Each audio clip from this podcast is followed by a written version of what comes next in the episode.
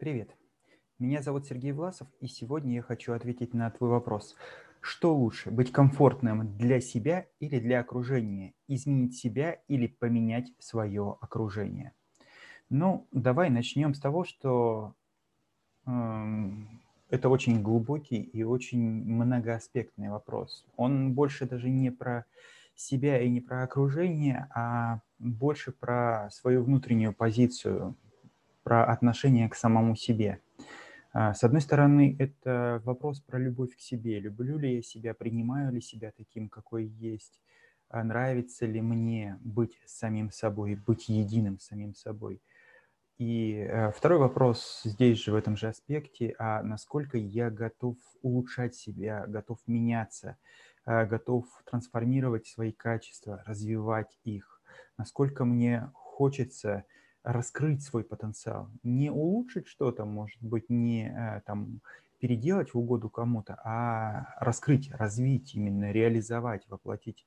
А, у меня есть набор задатков, набор кирпичиков, и вот построить из этих кирпичей дворец, красивый особняк а, моей полной самореализации, воплощения моих талантов, способностей, осуществления целей, желаний и э, готовность к изменению себя, к переработке себя.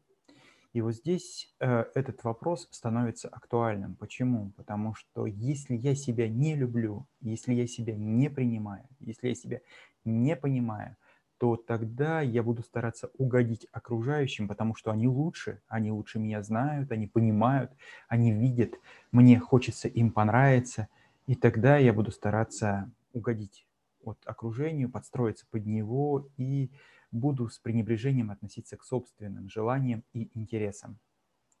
Другая крайность, если я слишком самовлюблен и не обращаю внимания на окружающих, то э, тогда это означает, что я не люблю окружающих, не принимая их и не готов к изменениям, готов э, поддерживать и сохранять свои неэффективные стратегии, непродуктивные способы действия – отрицая любые возможности для перемен. И это конфликт с окружением.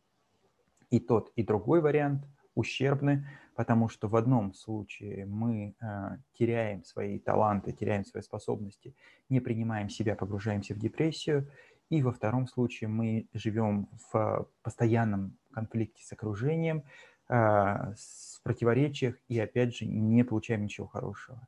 Какой же выход? Это баланс баланс, основанный на понимании себя, на принятии себя, на понимании окружения, на принятии окружения и на поиске синергии, общих результатов, общих успехов. И тогда, если вы видите свои цели, видите свои перспективы, понимаете, в чем сильные стороны вашей личности, если вы с гармонией, с любовью относитесь к своим позывам, и если вы с гармонией, с пониманием относитесь к желаниям окружающих, и стремитесь к вот этому взаимопониманию, а, нахождению нечто общего, нечто того, что вас сближает, что объединяет, тогда этот вопрос перестает играть значение.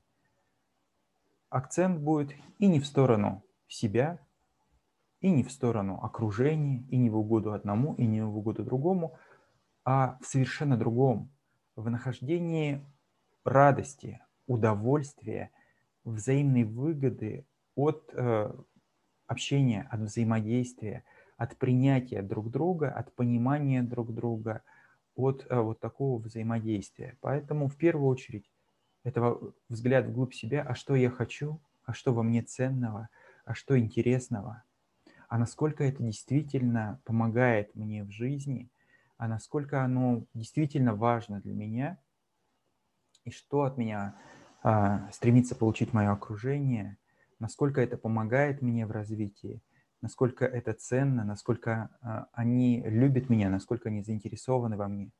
Вот отвечая на эти вопросы, можно как раз найти подход к вот этой синергии, к совместным действиям, которые рождают нечто новое, то, что называется любовь, то, что называется высокие результаты, счастье, сотрудничество и хорошее продуктивное взаимодействие. Поэтому будьте над этими двумя вариантами, и вы придете к наилучшему решению, к наилучшему результату.